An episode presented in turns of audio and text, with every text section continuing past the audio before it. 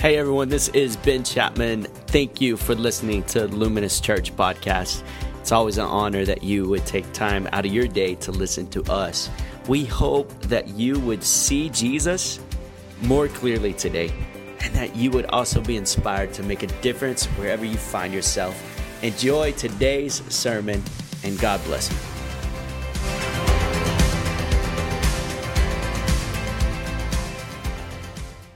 Good morning. We are so excited that you're joining us right now this morning and um, excited for just our team that showed up this morning so early and um, just really worked hard on this worship set. So thank you, team, uh, for helping out and just being here and being available this morning. And so we're just so thankful. I, am so excited. This is the first time that we were able to do a church online experience like this, and and it's really been um, just hopefully a blessing for you in every way. I want to I want to take the next few minutes to encourage you, to lift you up, just to make sure that that um, that that we are encouraged this morning, and we we've been in a, a, a vision long, our year vision is grace. And we're just believing grace right now grace in this season grace to hope grace to believe grace to love i'm so thankful for his grace as you're sending out your prayer requests i just want to i just want to right now read one of these prayer requests to you it says my prayer request is for our new business, which will be opening in the coming weeks. It would be much appreciated. Church, will you join me as we pray for this new business? And as these prayer requests come in, we'd love to share them with you. Father, we just thank you for this new business that's starting right now. And we pray, Jesus, that you would just bless it richly, Father, with everything and all the fears and all the anxiety that come right now. I just pray blessing upon this business in Jesus' name. Amen. Amen. Well, I'm reminded right now in this moment of John chapter 13, and I think it's something that we need um, as a church. And it says this A new command I give you in verse 34 love one another. As I have loved you, so you must love one another. By this, everyone will know that you are my disciples if you love one another. As we talk about this all the time, there's two worlds that you can live in. You can live in the world of fear or you can live in the world of love. And Jesus is the expert of love because he is love. The word would say God is love. And so as a result, he's encouraging us to extend that love to one another. How do you do that in a time where COVID 19 is all over your news feed, all over everything, and, and it really has affected many people around the world um, with city lockdowns and governments shutting down everything?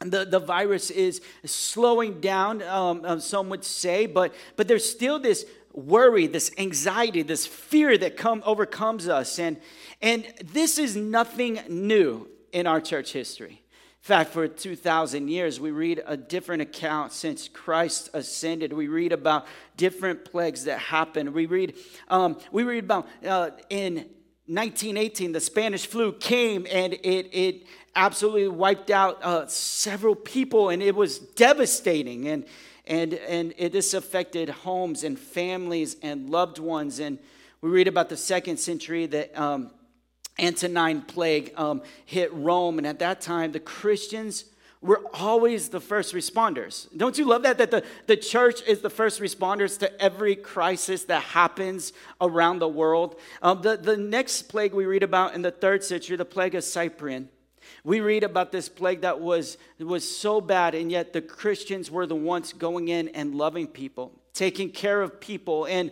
and that is something that is very challenging, and yet the church was there. During the bubonic plague, Martin Luther was here and and he was one who instead of fleeing the city and and moving to um, out into the countryside he stayed there so that he could love the church and as a result, he was hit with his daughter's death, Elizabeth, who died in that plague. And yet, when you have a great hope and a great confidence in Jesus, there is so much peace and so much glory for what the Lord would want to do. And, and so, so Martin Luther would encourage us, our forefathers in Christianity would encourage us. Um, Jesus himself would encourage us to go to the least of these, to go and care for them. And yet, we use wisdom. And yet we use wisdom and, and caution, and we move into a place of, of realizing that we're going to take precautions. Uh, uh, the, the, the church, as they came into a situation, they didn't go in flippantly with, without face mask and without hygiene. In fact, one of the first hospitals that was established by the Christian church was a, a hygienic clinic to bring hygiene to everybody. And so there it may be in this season a moment where we need to we need to have a little bit of separation. There may be a moment where we're washing our hands so much that our skin is cracking because it's dry. Am I the only one? There may be moments like this where we are doing these precautionary things. And what I would urge us to do as the church is not to be apathetic, to just go ignorantly believing that nothing is of danger. There is no danger. We're, we're just fine. At the same time, wisdom and love can coexist without fear. Wisdom and love can be in the, in the same vicinity. It can be in one of those ways that we love somebody more intentionally, actually, in this season than meeting in our building, which I wish and had hoped we would have done. But you, through social media, can pick up a phone. You can text somebody. You can throw out a high five. You can encourage somebody. You can, you can be mindful of where people are. Be mindful where people are. Now, as I think about anxiety in our culture, and, and it's definitely um, more than ever, and we're in a place, of, uh, we're just an anxious society. I think that we could get an opportunity right now to maybe slow ourselves down and reflect on the things that matter most in our life.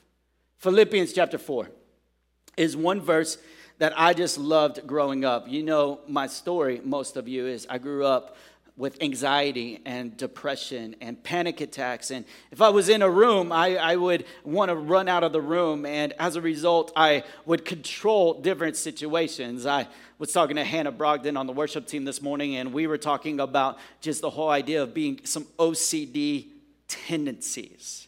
Now, I am not OCD, but I created some tendencies in order to control environments. And, and then I realized guess what? Philippians 4 is the best verse to meditate on in the moment of any anxiousness. Let's read it together. If you have your Bibles, it'll be in verse 4.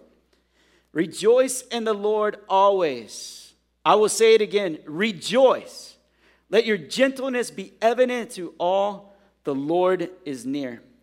Do not be anxious about anything, but in every situation, by prayer and petition with thanksgiving, present your requests to God. And the peace of God, which transcends all understanding, will guard your hearts and your minds in Christ Jesus. Finally, brothers and sisters, whatever is true, whatever is noble, whatever is right, whatever is pure, whatever is lovely, whatever is admirable, if anything is excellent or praiseworthy, Think about such things. Whatever you have learned or received or heard from me or seen in me, put it into practice, and the God of peace will be with you. Just reading that scripture, I feel the presence of God and His peace over my life. I hope you do as well. And a couple things I want to observe in this scripture. The first thing is this is that the Lord is near. I, love the, the scripture says the Lord. Lord means master, which is king, which means that he's ruler and this is his kingdom. And we are a part of that. And because the Lord in this moment, as we rejoice and give thanks and give praise, it sets our attention on Him and not on us. Where He starts receiving the affection of who we are. And as a result, we find our anxiety lowering because the Lord is drawing closer. I, I love my daughter right now. Um, I, why? Of course, I love my daughter. Um, she's she's three and a half, almost four, and she has discovered uh, the ability to perform in front of mom and dad. And she loves it. She will come into the living room, and when she does, she will have everybody sit down and be quiet, and she's going to do some type of trick, and some of it's pretty inventive, you know, whether it's a, a, a new kind of flip, a, a new song, a new dance, and, and what she's looking for and what she loves is she loves the praise of mom and dad. She loves the praise of mom and dad. She loves it. it. It affirms her and it encourages her. And what happens is it changes the environment in our house. Praise will change the environment in your house. Praise will begin to change the way that you think and the way that you see and the way that you react, and, and it will move you into a place of acting more like Jesus. The, the second thing that we observe here is that Jesus endured, and if he endured every trial, every sin, every plague, every crisis, everything that he endured, if he endured, you can endure. You can endure. We're reassured by Hebrews 12:3. Consider him who endured such opposition for sinners so that you will not grow weary and lose heart. Consider him, Jesus, who endured such opposition for sinners, so you that you will not grow weary and lose heart. As we observe how he endured, it gives us the confidence to endure as well, no matter what the situation or what the circumstance or whatever may happen. We have this great confidence in Christ. The third thing that we do is we, we need to pray for heavenly perspective right now in our culture. And see, see the, the it's easy for certain things to overtake your train of thought or your moment, but we need heavenly perspective. And I'm encouraging our church this week to meditate on Micah 7 7. But as for me, I watch and hope for the Lord. I wait for God, my Savior. My God will hear me. But as for me, I watch and hope for the Lord. I wait for God, my Savior. My God will hear me. God is our Savior, and He hears you. Wherever you are, the Lord hears you. He hears you. That, that's amazing. As you're praising, he hears it. As you're, as you're praying, he hears it. Your supplications, your requests, everything that you are doing, he hears it and he draws near to you in those moments. And so let us have a heavenly perspective on how to do this. So, our prayer call. And if you have a pen and a pad, a note, or whatever, or maybe you need to rewind the scrolly thing, you know, on the bottom of the Facebook feed Write down this number 210 253 1921. And because of Micah 7 7, we will begin to pray at 7 a.m. and 7 p.m. 7 a.m. and 7 p.m. this week to remind us that the Lord God is our Savior, He is our hope, and we will be rest assured that He hears us. Lastly, I'm, I'm encouraging us to love. To love. There is no fear in love, but perfect love drives out fear, 1 John 4 18 says. Because fear has to do with punishment. You're punishing yourself when you're fearing. Uh, you, did you hear what that said? Every time that you're afraid, that you're fearful, there's a punishment put upon yourself. Self inflicted punishment. But when we move to this place that the ones who fear is not made perfect love. But if we move to a place of love, we're freeing ourselves. We're walking in the freedom that Christ paid for. The punishment is lifted, and we get to walk in the peace that He died for. This is good news. So today is a national day of prayer, and, and we're going to pray in just a moment. But before we do, I, w- I want to tell you a, a real a real request and something that's personal for my life. See, as I'm watching the news feed, as all of you are, and I see the 150,000 and the counts going up, and I see the death numbers going up to over 5,000, and I see all these things, I, I can get a little like you, a little afraid. We're to be wise, but not afraid. As I'm looking at these numbers, I'm, I'm listening to different um, government officials and different health providers and, and different things and watching the CDC, and we're using wisdom. But my prayer is Psalm 91 11, for he will command his angels concerning you to guard you in all your ways. You will be guarded, you will be surrounded, you will be loved. So, a real life situation is um, a lot of my family is into healthcare, and a lot of my friends are in healthcare. And so, somebody close to me was working at a hospital when a case came in, and it was a potential COVID 19 case. And it wasn't confirmed because they have to send the test off. And and my parents, if you knew, we built a house, and my parents, who are elderly, and my dad, who has CHF, and some pre diabetic um, family members living with us. Well, uh, Brandy and I have decided to exercise caution and not, not fear, but caution and wisdom. And so we are trying to self quarantine, if you will. Uh, we're not wanting to be apathetic or ignorant that there could be a real threat. And so when somebody came in into my, this, this person's hospital, I had to tell that person who wanted to hang out with us so badly, hey, I love you. I pray for you. You're on the front lines of this. You, you are dealing with this, and, and I'm praying that you don't have to deal with it at the level of Italy or the level of China or the level of Iran or some of these other countries. I, I'm praying for you. I'm praying for you. I love you. But man, we, we're just going to have to keep a little distance right now in proximity. But I'm here by phone and I'm here by text. And let's call each other, let's love each other, let's be here for one another. And, and if I was maybe in a different situation and my housing arrangement was different, then maybe I would step into people's situations differently. I'm asking for wisdom, and what I ask more than anything is that you would listen to the Holy Spirit on how to love people. That is what we need more than anything. How can you love somebody?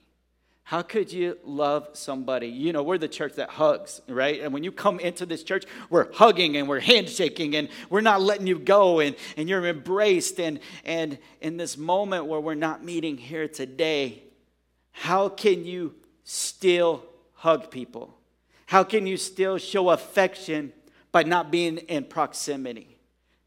Well, I think encouraging each other through a prayer call, encouraging each other through a text and a high five, and everything that Pastor Austin said earlier jazz hands and foot thingies and whatever it may be, keep doing it. Romans 8 31 through 39 says this What then shall we say in response to these things? If God is for us, who can be against us? He who did not spare his own son, but gave him up for us all, how will he not also, along with him, graciously give us all things? Who will bring any charge? Who will bring any charge against those whom God has chosen?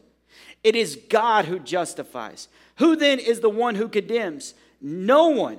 Christ Jesus who died more than that, who has raised to life, is at the right hand of God and is also interceding for us. Who shall separate us from the love of Christ? Shall trouble or hardship or persecution or famine or nakedness or danger or sword, as it is written, For your sake we face death all day long. We are considered as sheep to be slaughtered. No and all these things, we are more than conquerors through him who loved us. For I'm convinced that neither death nor life, neither angels nor demons, neither the present nor the future, nor any powers, neither height nor depth, nor anything else in all creation will be able to separate us from the love of God that is in Christ Jesus our Lord. You see that? Because of what Jesus did and he endured and he died on the cross and he suffered, but he was raised to life. And our faith in him has brought the access of love to our families, brought the access of love to ourselves. It's brought the access of God to our situation. We are not to lose hope, church, but we are to be a praying church, an encouraging church, a church that thinks differently than how the world thinks. Let's pray this morning. Father, we are so grateful, so thankful, Jesus, that you are on the throne. We rest assured that you are in control and nothing will ever surprise you or catch you off guard. So, Jesus, as we are knitted together with you, as we are adopted, we rest in that same confidence that we are assured, not because of what we have done, but because of the price that you paid and the grave that you conquered. Jesus, come right now. We pray for a vaccine to be found. We pray that the spread of this virus would cease. We pray that lives would be saved. We pray for our medical professionals, our first responders to be protected and well in every way, Jesus, that you would come and that your spirit would move over your church, this nation, and this world. We love you, God. Come right now, Holy Spirit. Comfort and change the dialogue of our homes if it has not brought glory to you. Change the conversations, change the mindsets. God, would we set our mind on Christ? Would this be and bring us to a place of more kingdom talk? In Jesus' name, amen. Well, thanks so much for tuning in. Thanks for joining us online. We love you. Be blessed. See you at 7 a.m. on the phone call Monday morning.